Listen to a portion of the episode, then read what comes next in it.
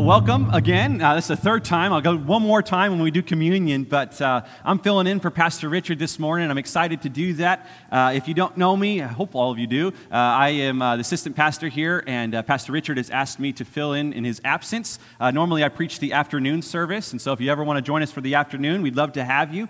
but today, we're going to be shifting from 1 Timothy, given that Pastor Richard is out of town, to look at a most interesting book, the book of Hebrews. And we're going to be in Hebrews chapter 4, which happens to be uh, a concise statement. We find a concise statement of the whole purpose of the letter that the author uh, has written to this uh, Hebrew congregation, a Jewish Christian congregation. Uh, this is the whole purpose of his letter, which, as we'll read in verse 4, in chapter 4, verse 14 to verse 16, that uh, these individuals have in Jesus a great high priest now, for us, we might say, well, what does it matter to me that I have a high priest? Well, what the author of Hebrews is going to set out for us to be able to understand today is that every single individual, every single human who has ever lived is in desperate need of a high priest in order that they would be able to have their go between uh, between them being sinful man and God who is holy and just and pure. We're going to see why Jesus, as our great high priest, is so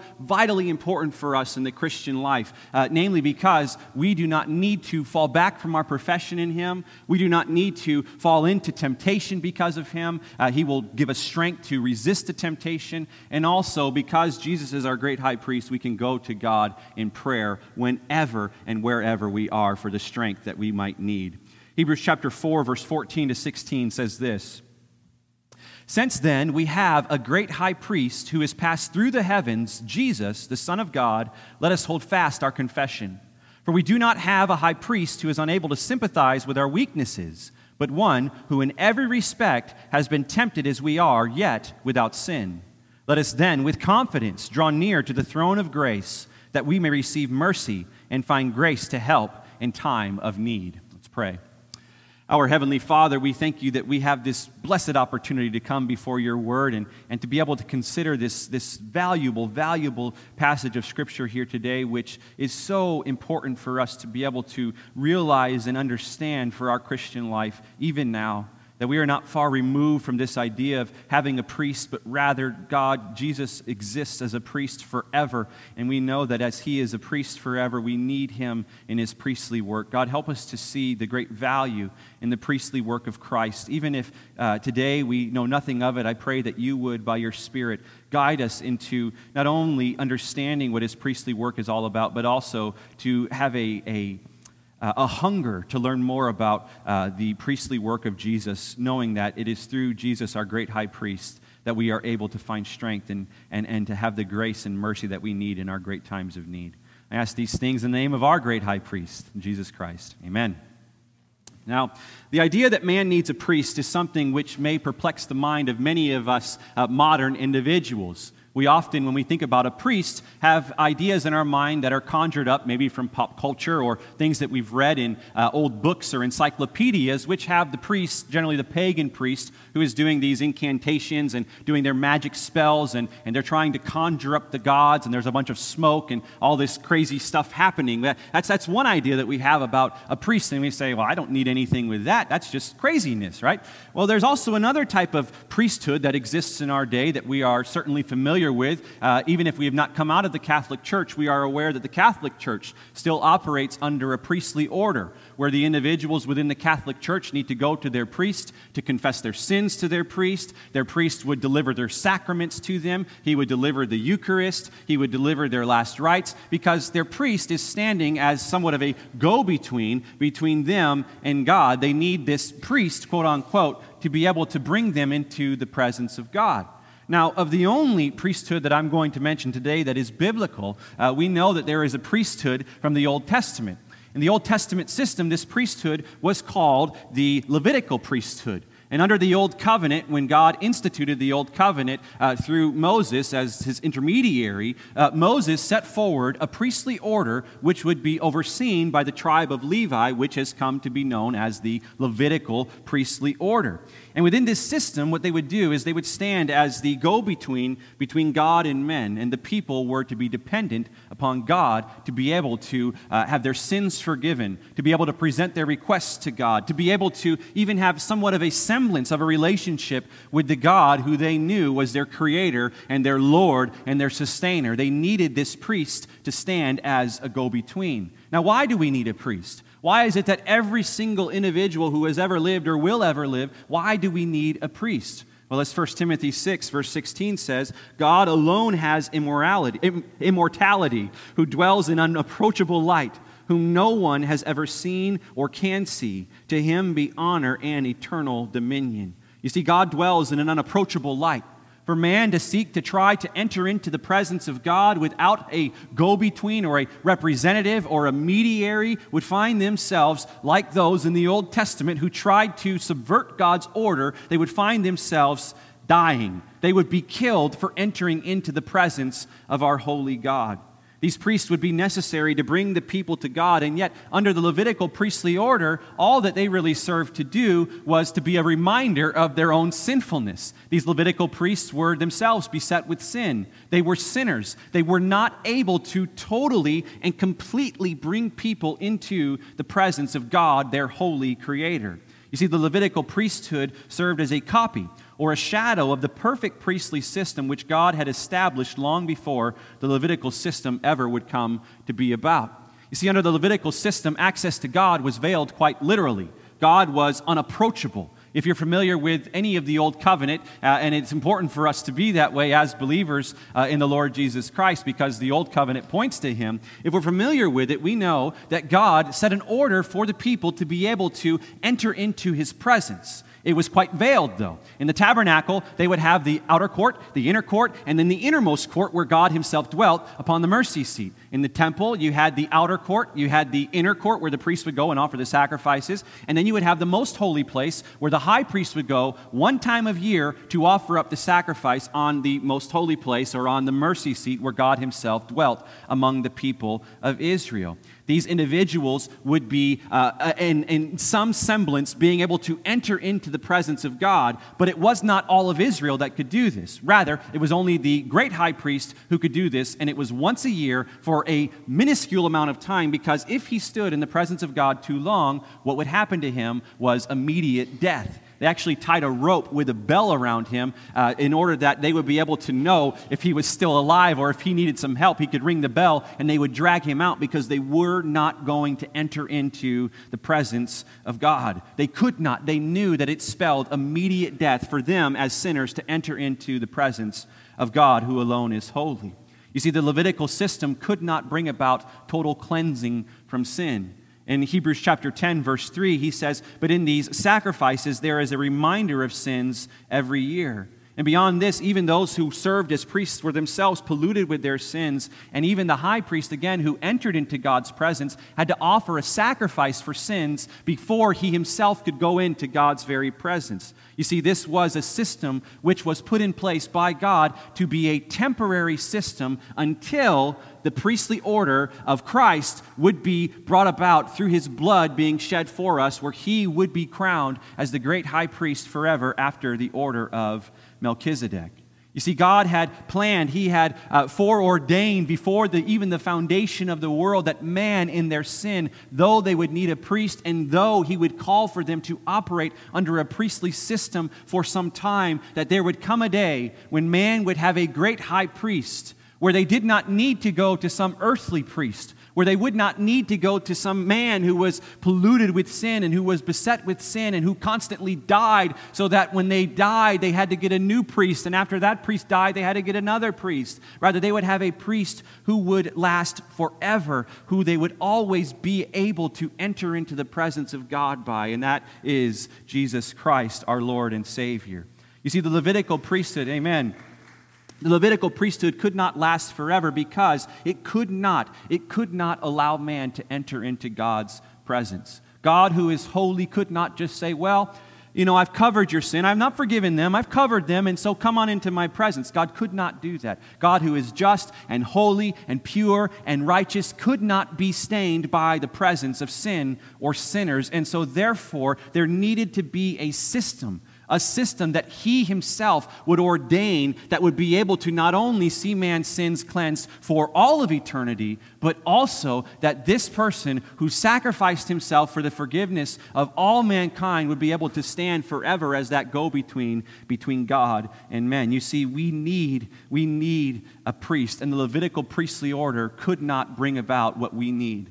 The Catholic priestly order cannot bring about what we need. The pagan priestly order cannot bring about what we need. Rather, the only priest who can bring about what we need is the Lord Jesus Christ. You see, God, who is rich in grace and mercy, never intended to leave us in such a desperate condition where we never were able to enter into his presence. He did not intend to ever leave us in this point where we would find ourselves constantly grabbing and seeking and trying to find the one who has created us, who we have lost fellowship with because we ourselves have sinned and fallen short of his glory. Rather, God intended to make a way to bring us back into his presence, but it was necessary that we would have a representative to do just that. And again, this is Jesus Christ, who was spoken of in the Old Testament, that he would be the one to reconcile reconcile man to God and bring us, so to speak, back into the presence of God, taking our hand and leading us into the very throne room of God, who alone, who alone is holy and glorious and mighty, who all of us, who all of us desire to be with for all of eternity through our faith in Jesus Christ. You see, in the Old Testament, Jesus was spoken of as the prophet who would come. In the book of Hebrews, Hebrews chapter 1, we learn that Jesus is the final word. God has spoken his final word through his Son, the Lord Jesus Christ. Jesus was spoken of as being the King of kings and Lord of lords, coming as the Messiah to reign and rule over all of creation, of which he will do in his second coming. And Jesus was also spoken of in this small little verse tucked away in Psalm 110, verse 4, to be a priest forever after the order of Melchizedek. In Psalm 110, verse 4, it says, The Lord has sworn and will not change his mind. You are a priest forever after the order of Melchizedek. Jesus is a priest forever after the order of Melchizedek. And for us as believers, we may be not understanding what this means for us. I mean, how many times have you heard that Jesus is your great high priest after the order of Melchizedek? And how many times have you seen that as any sort of value for you in your Christian life? I stand here today to tell you that it is of utmost importance that Jesus continues to live as our great high priest after the order of Melchizedek. For if we did not have him as our great high priest, we would never be able to enter into the presence of God.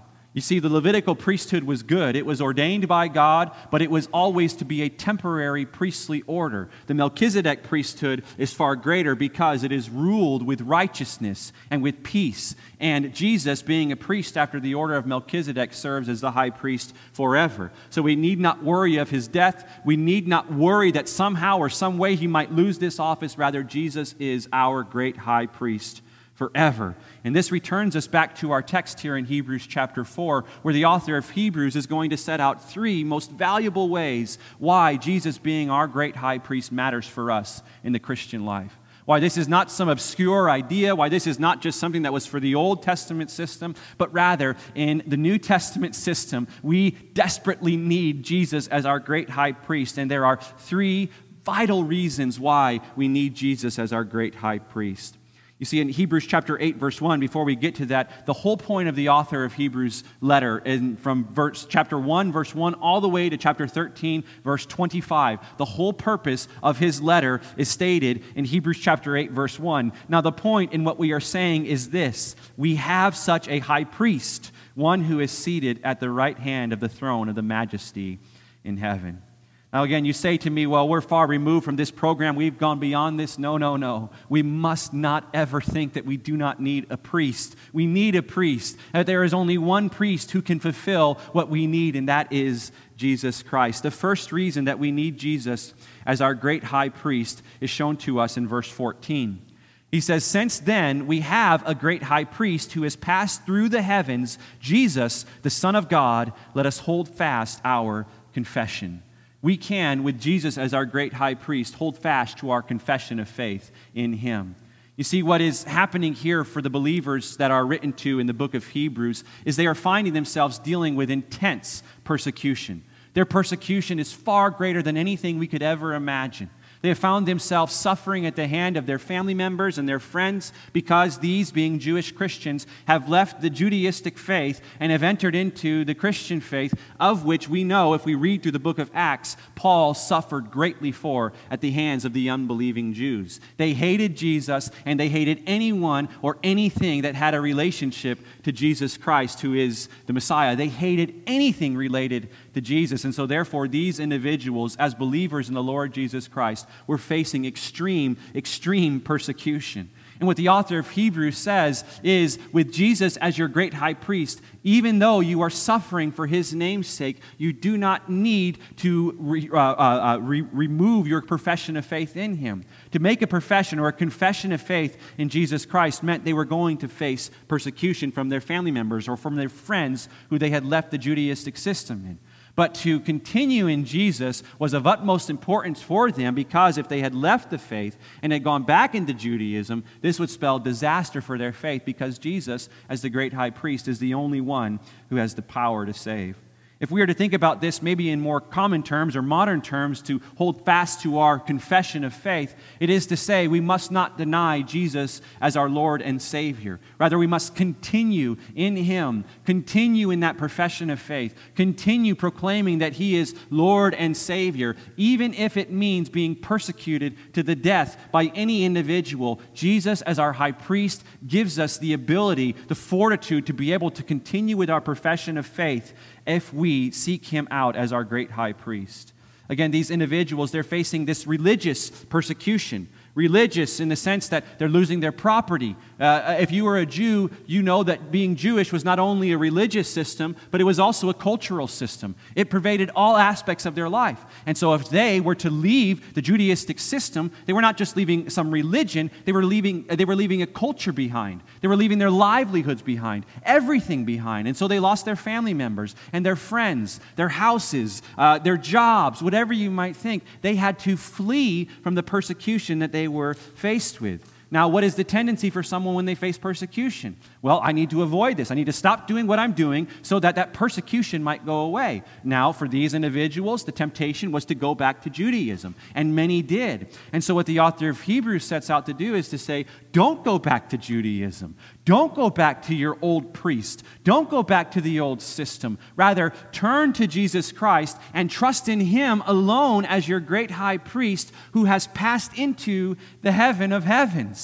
You do not have a high priest who is serving in an earthly temple. You do not have a high priest who is serving among men. Rather, he is seated at the right hand of the Father. You don't need to fear whatever man might do to you because you have in your great high priest one who is able to give you the strength to move forward.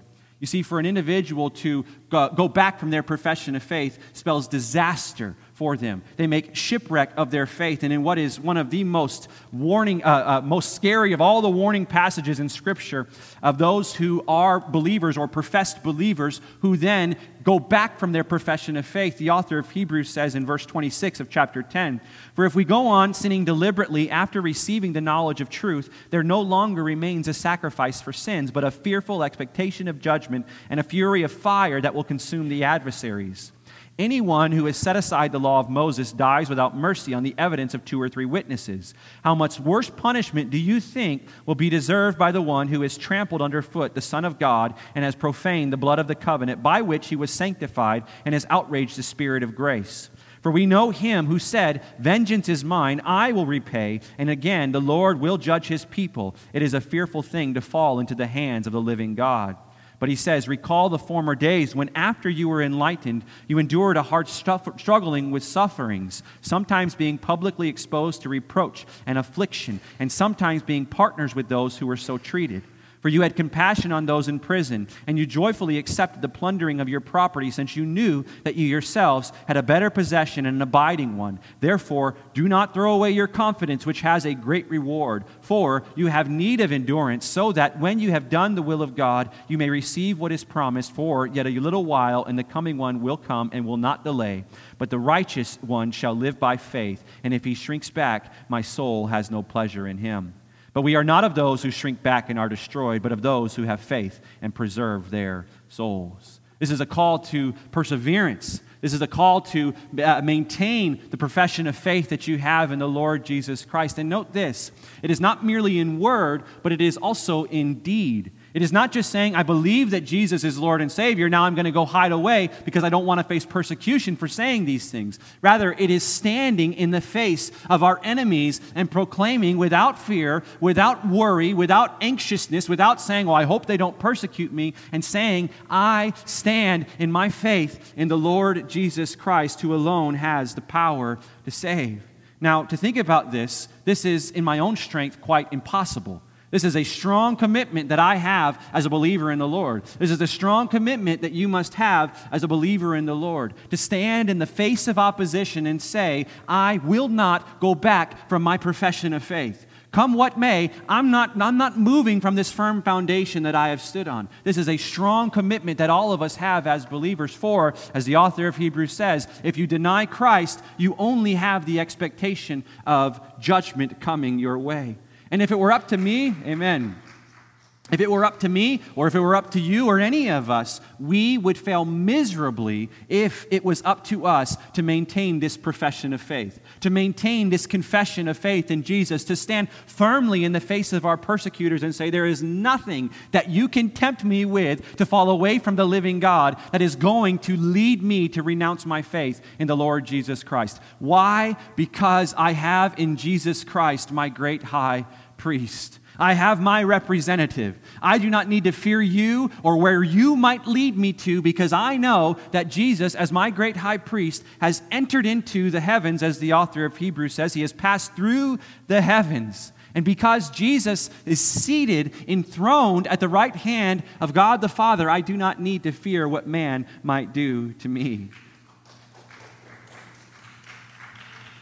You see, to carry out our Christian profession in a world which desperately hates us and in a battle with Satan and his demons, which is spiritual warfare which exists at every corner in which we turn, we, we, need, we need resources to be able to live this Christian life. And we need resources far greater than I have the ability to give to you or to give to myself. Rather, we need the resources that alone are given to us through our faith in Jesus Christ as our great high priest. See, the author of Hebrews says, is you can continue in the faith so long as you will continue in Christ. As you continue in Christ, as Christ has said, no one shall pluck you out of my hand, we can know that our life is secure in Him no matter what happens. No matter what happens to us, our life is secure in Jesus. Now, to these Jewish Christians here, they might become a little bit perplexed because in their system that they came out of, the Levitical system, they would say, but, you know, my priest, you know, the great high priest during this time, it would have been Ananias. Just prior, during Jesus' day, the great high priest, or the high priest, would have been Caiaphas under the Levitical system.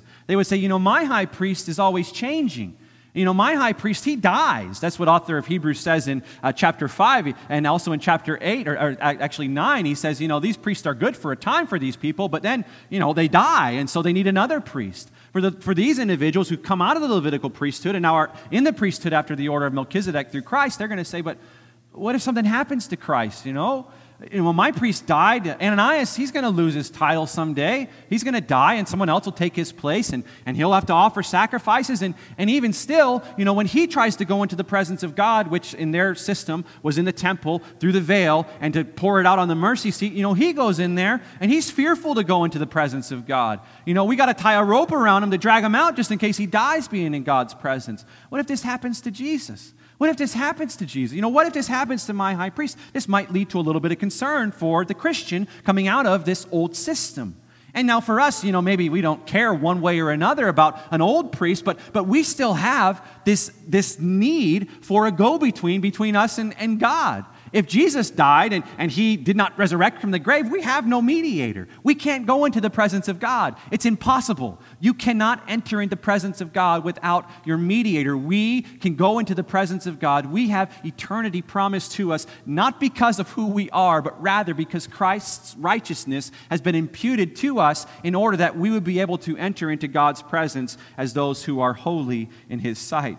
You see, what the author of Hebrews is getting at here is forget about your old priests. Forget about whoever you thought was going to bring you into the presence of God. Why? Because Jesus, as the Son of God, has passed through the heavens and he will bring you into the promised rest. Why can we place our faith in Jesus as our great high priest? Because he is not only our priest, but he is the Son of God. Namely, he is God in flesh, who is seated at the right hand of the Father in his work as our great high priest. You see, Jesus himself is God, and therefore, as our great high priest, we can be certain he can bring us into God's very presence. You go back to Hebrews chapter 1, verse 8.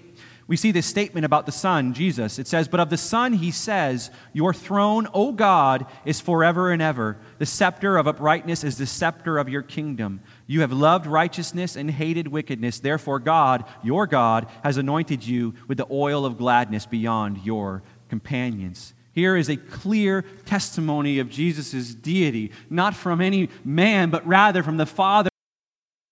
Jesus is the great high priest that we need, that his Son, our Savior, rules and reigns at the right hand of the Father, and we can go to him in our great time of need. You see, it is as if the author of Hebrews is saying to his readers, There is nothing more for you to desire. Jesus is the great high priest. He is the mega priest. He is the awesome and excellent one. Therefore, keep your profession of faith in him. Continue in him, the one who is seated at the right hand of the Father. You see, for us in our day, we certainly don't face religious persecution.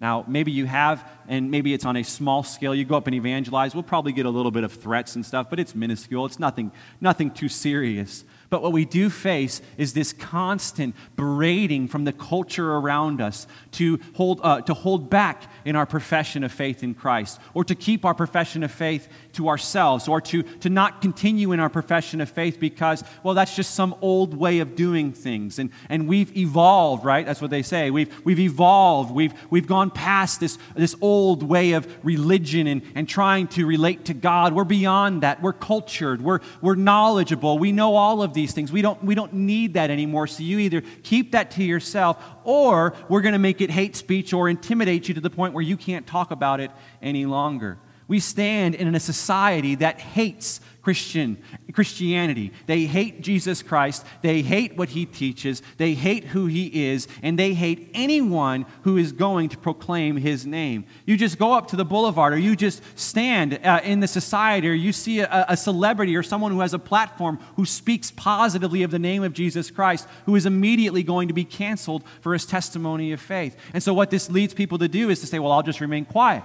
I won't say anything about Jesus. If it's going to bother them, yeah, I'm not going to talk about him. I'm not going to do this anymore. You see, we don't, we don't need to cave into the, what the culture is seeking to get us to do. We don't need to hide away, you know, and only profess Christ when we come to gather for worship, but rather in our jobs, in our family relationships, with our friends, with whomever we are, we can hold fast to our confession of faith in Christ and proclaim His name. Proclaim His name above all names wherever it is that we are, not just here when we gather together here in this church. We can proclaim it wherever we are. We can proclaim the name of Jesus Christ.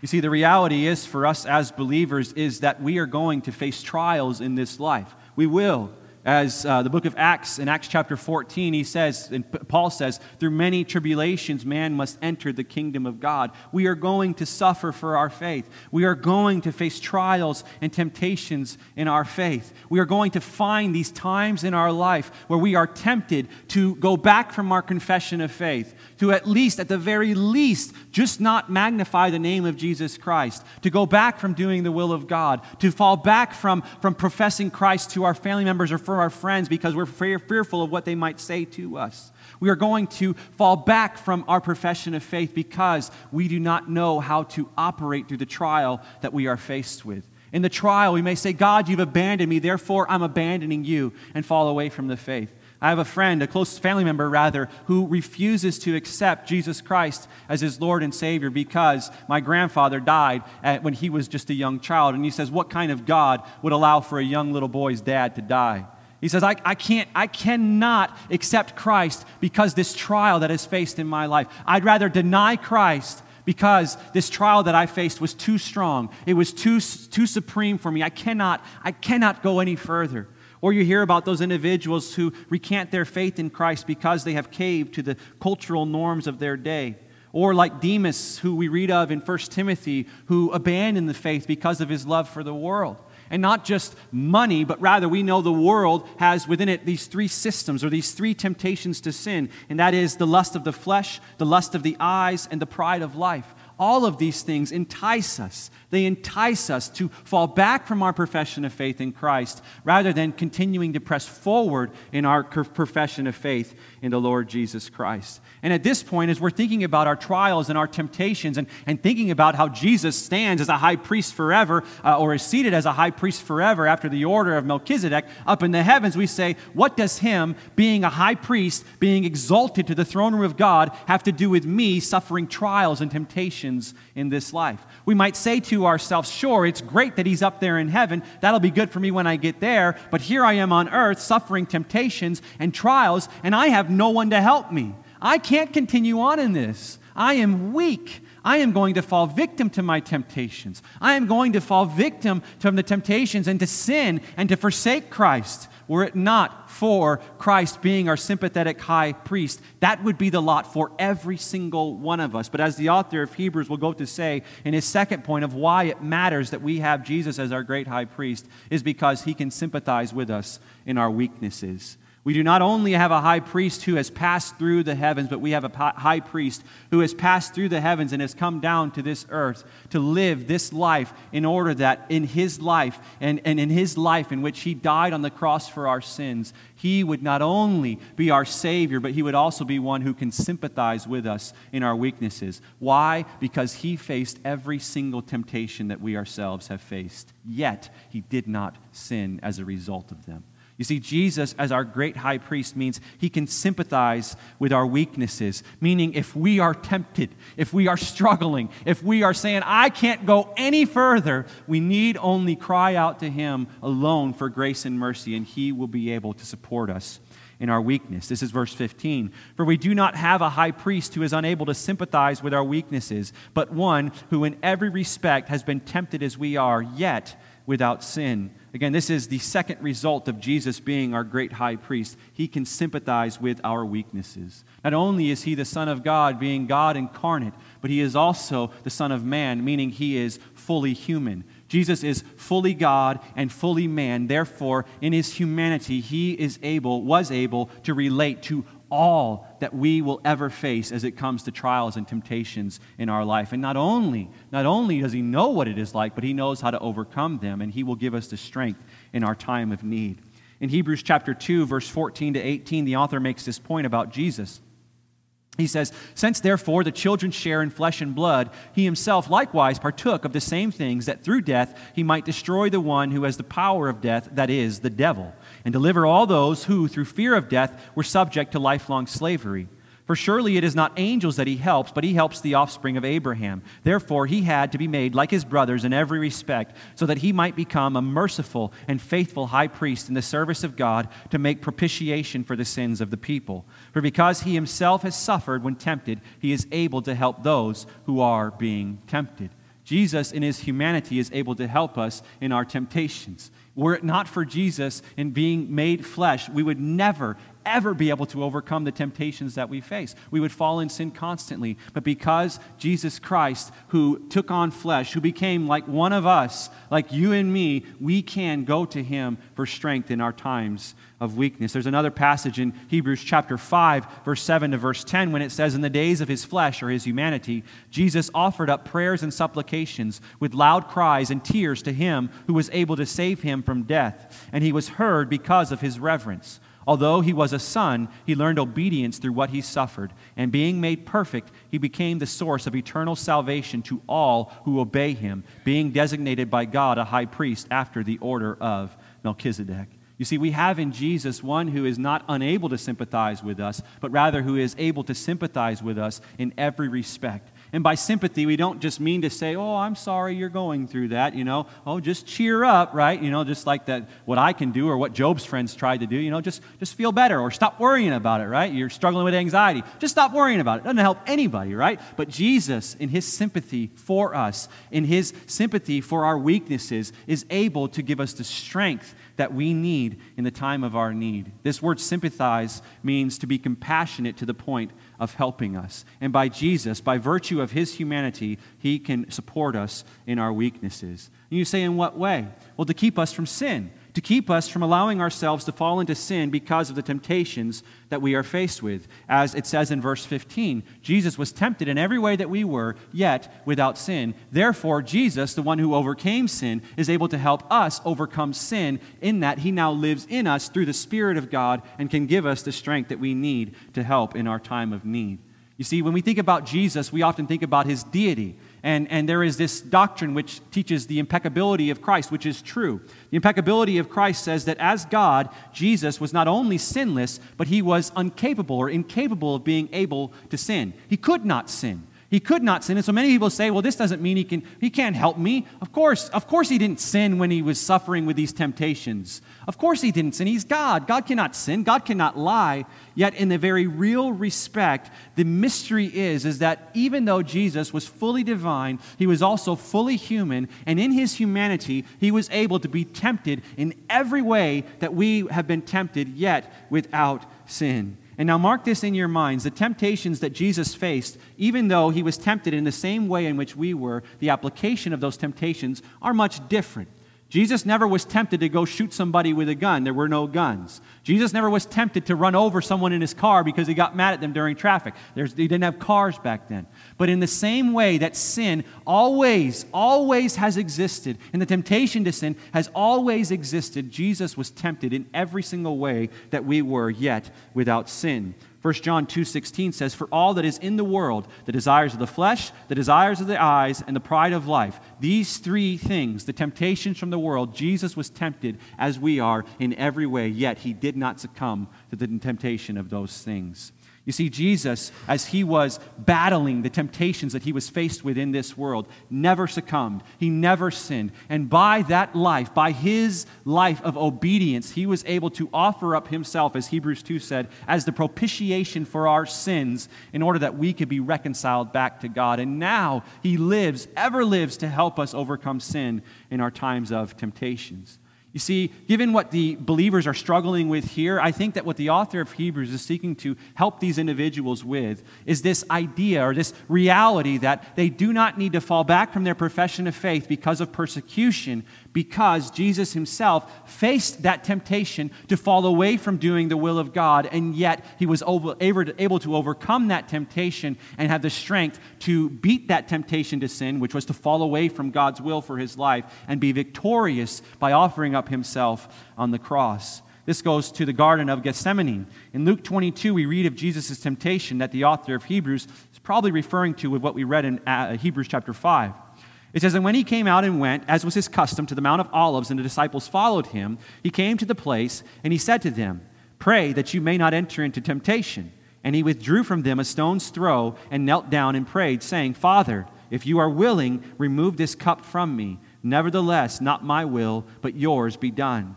And there appeared to him an angel from heaven, strengthening him. And being in agony, he prayed more earnestly, and his sweat became like great drops of blood falling to the ground. And when he rose from prayer, he came to the disciples and found them sleeping for sorrow. And he said to them, Why are you sleeping? Rise and pray that you may not enter into temptation. You see, what Jesus was faced with here was the temp- temp- temptation to go away or to go around the suffering of the cross, the temptation to do it some other way the temptation to say, God, if this cup must be poured out upon me, may it be some other way. Yet, as Jesus said, Not my will, but your will be done. The temptation existed for Jesus to fall back from his commitment to the Father, to go to the cross, to be the ultimate sacrifice for sin. It existed. It existed to the point where, as we read, he sweated that, that, that which looked like great drops of blood We've never been tempted to that point. We've never agonized over temptation to that point. We always give in before it gets to that point. Jesus never gave in to the temptation. Rather, his temptation became so supreme, so severe, that it was as if he was sweating great drops of blood and they were falling to the ground. Jesus is able to sympathize with our weaknesses because he himself in the intensity of temptation to the utmost extreme was able to overcome that temptation and to be not only our Savior, but also the one who will give us the strength to help us in our great time of need. Hebrews chapter 12, verse uh, 1 to verse 4 says this same idea. Therefore, since we are surrounded by so great, a cloud of witnesses, let us also lay aside every weight and sin which, which clings so closely and let us run with endurance the race that is set before us, looking to Jesus, the founder and perfecter of our faith, who for the joy that was set before him endured the cross, despising the shame, and is seated at the right hand of the throne of God. Consider him who endured from sinners such hostility against himself, so that you may not grow weary or faint hearted. In your struggle against sin, you have not yet resisted to the point of shedding your blood. The author of Hebrews says, Persevere in the faith because you have Jesus. And not only is he seated at the right hand of the Father, but he is able to sympathize with you in your weaknesses. He knows what it means to hunger, to thirst, to weep, to be ridiculed, to be mocked, to be abandoned by his friends. And more than this, he knows what it means to trust in God alone, even as these trials and temptations come your way. You see, he can comfort you in your weakness. As the word sympathize suggests, he will help you overcome that temptation as you are faced with it.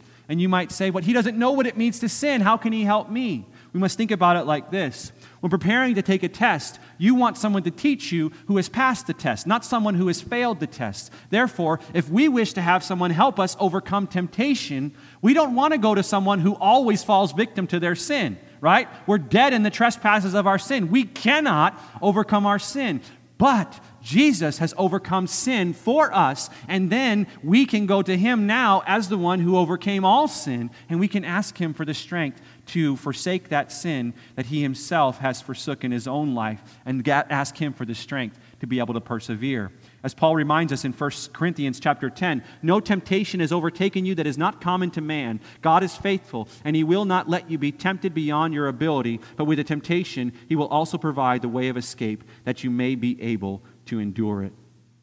There was a pastor that was preaching on this very topic, exhorting his congregation to hear these words with hearts full of faith, right? Jesus is your sympathetic high priest. If you are struggling, if you are suffering with any weakness, go to him and he will comfort you in your time of weakness. A man came up to him and, and he said to him, Sir, it is easy for you to say these things right now.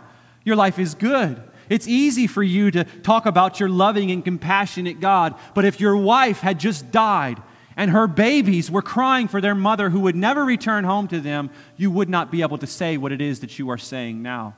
He says, You can stand here all just talking about this thing about your God, and He can supply all of your needs, and He's able to support you and encourage you. But if you were like me, who just lost my wife, and my kids are crying for their mother who's never going to come home, you wouldn't be saying what you are saying. This is often the remark of those who are suffering such terrible tragedies, right? You know, it's easy to praise God in the good times, but far be it for me to praise Him in the trials. He's not there for me. If God was there for me, I wouldn't be suffering in this way. God's forgotten me, God's abandoned me.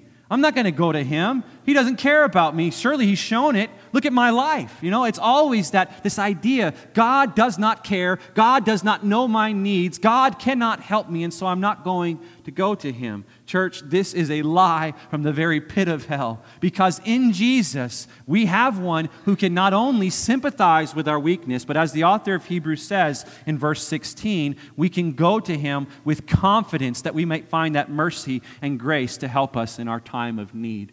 Verse 16 again, it says, Let us then with confidence draw near to the throne of grace that we may receive mercy and find grace to help us in our time of need. You see, in Jesus as our great high priest, he can help us in our weakness. And you say, How can he help me in my weakness? Well, in the very spiritual sense that he exists, existing at the right hand of God the Father, serving in the heavenly sanctuary, we, by faith, can go through the Spirit to Jesus himself in prayer and ask him for help in our time of need. And what the author of Hebrews says is you can do that with boldness. You don't have to worry if he'll hear you.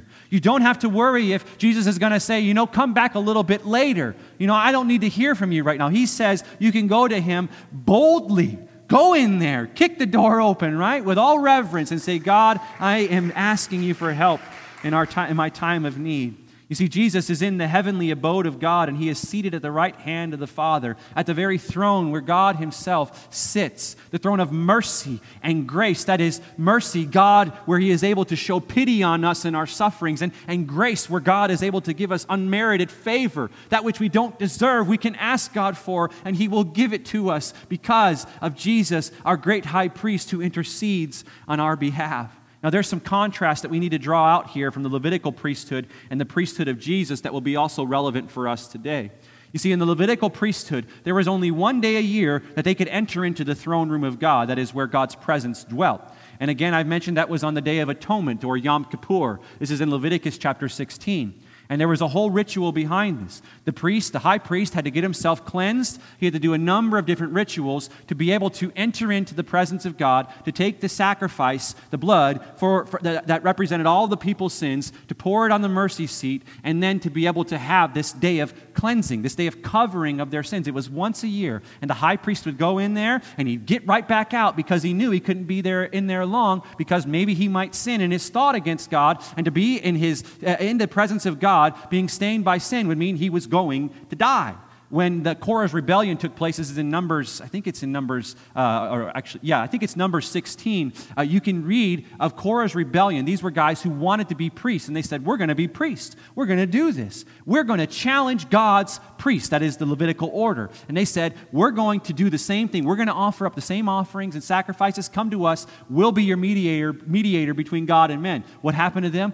God opened up the earth and swallowed all of them in it because they overstepped what their responsibility responsibility was as it related to being uh, part of the people of God. Only the high priest could enter God's presence, and that was once a year, and he had to get out of there within a moment's time lest he find himself being dead standing in the presence of God. But this is not so for Jesus. You see, Jesus, when he went into the presence of God, when he went through the veil, and the veil tore when Jesus sacrificed himself on the cross for our sins, and he ascended up to the Father and entered into the throne room of God, God did not say, that is, the Father did not say to the Son, Get out of here, you don't belong here. Rather, he said, Sit down, my son. You, I, I am well pleased with you. You now can intercede on the behalf of the church for all time. For all time. Never once will God cast his son out of his presence. Rather, Jesus, being the eternal, spotless, holy Lamb of God, gets to rule and reign at the right hand of the Father, where we can always go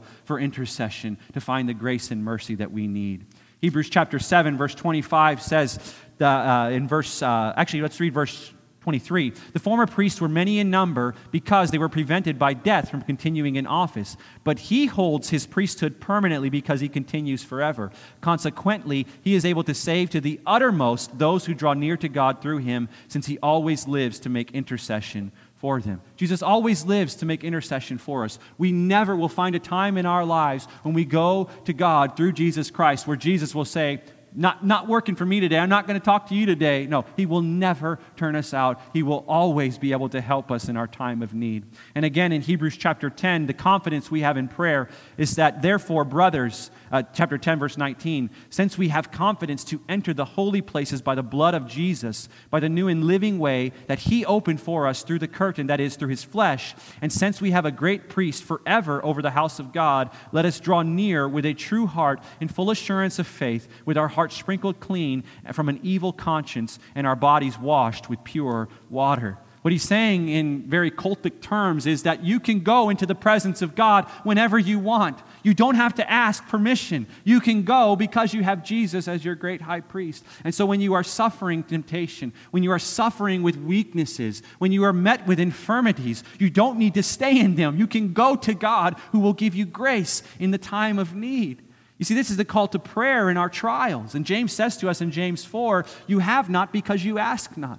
Do we go to God when we suffer? Do we go to God when we are in trials? Or do we turn to our sin, which gives us somewhat of a semblance of some help? You know, it, it maybe helps take my mind off my, my weakness for a moment, but it just comes right back there. Sin doesn't help me. We go to our friends and, and they say, Well, you know, I hope you feel better. That doesn't help me. You know, you go to your mother or, or, your father if they're still alive and you say, I need a hug, and they, they hug you and you say, Well, that doesn't really help me. It doesn't take away my problems. You go to Jesus and He is able to give you the mercy and grace to help in time of need. You see, as the hymn says, with its word being rooted in the scriptures, what a friend we have in Jesus, all our sins and griefs to bear. What a privilege to carry everything to God in prayer. Oh, what peace we often forfeit. Oh, what needless pain we bear, all because we do not carry everything to God in prayer. Have we trials and temptations? Is there trouble anywhere? We should never be discouraged. Take it to the Lord in prayer. Can we find a friend so faithful who will all our sorrow share? Jesus knows our every weakness. Take it to the Lord in prayer. Are we weak and heavy laden, cumbered with a load of care? Precious Savior, still our refuge. Take it to the Lord in prayer. Do thy friends despise and forsake thee? Take it to the Lord in prayer. In his arms he'll take and shield thee. Thou wilt find a solace there. You see, because Jesus is our great high priest, we can hold fast to our profession of faith in him. He can sympathize with our weaknesses, and we need only go to him anytime, any place, any hour, anywhere. And so the question remains for us will we? Will we go to Jesus in our time of weakness? Will we go to the one who can give us the help that we need in our time of need? And if so, what will this grace and mercy look like? Well, in one sense, He will provide for us where we have no lack. If you are struggling, if you are facing weakness in your life, Psalm 34, verse 9 says, Oh, fear the Lord, you his saints, for those who fear him have no lack. If we go to Jesus, our great high priest, he will be our refuge in the storm. Isaiah 25, verse 4 says, For you have been a stronghold to the poor, a stronghold to the needy in his distress, a shelter from the storm, and a shade from the heat. For the breath of the ruthless is like a storm against the wall. He also promises to support us and to be with us in our troubles. Isaiah 41:10, "Fear not, for I am with you. Be not, be, be not dismayed, for I am your God. I will strengthen you. I will help you. I will uphold you with my righteous right hand." And also he promises if we go to him that he will preserve us and bring us to his promised rest. 2 Timothy 4:18, "The Lord will rescue me from every evil deed and bring me safely into his heavenly kingdom. To him be the glory forever and ever." Amen. Now, to the one who says, like the man I mentioned earlier, Sir, you can say this with your life as it is good. But if you have just lost your wife and her children are crying for their mother, you would not be able to say such a thing as this. You could not stand here today and say, Christ will support you in your weakness. Like those who are uh, those who are the naysayers, they say, "There's no way. There's no way God can help someone who is suffering in such a way as that."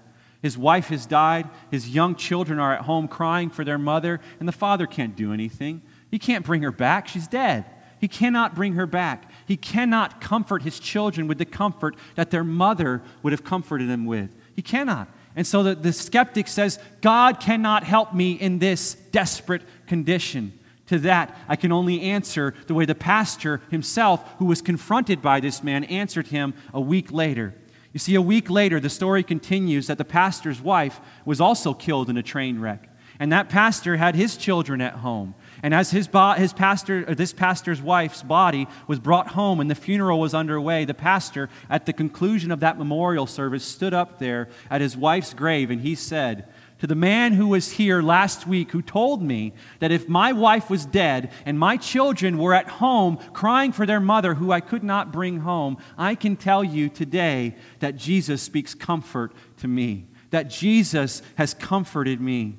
He says, uh, The other day when I was here, a man told me that if my wife had just died and my children were crying for their mother, that I would not be able to say that Christ was understanding and sympathetic or that he was sufficient for my every need. He says, If that man is here, I wish to tell you that Christ is sufficient. My heart is broken, it is crushed, but it has a song, and Christ has put it there. I want to tell that man that Jesus Christ speaks comfort to me today. And He will do the same for you as well. He will comfort you in your weaknesses. You need only go to Him. And, church, let us do that now. Our Heavenly Father, we do thank you for this day that we have to be able to just be reminded of this precious truth. This precious truth that, that, that, that though we were once separated from you, that though we had placed ourselves outside of your grace and mercy through the sacrifice of your Son, we have been redeemed by our faith in Him. And not only are we saved, not only are we forgiven, not only are we set free, but also we have in you a comforter who will support us in our trials and our temptations.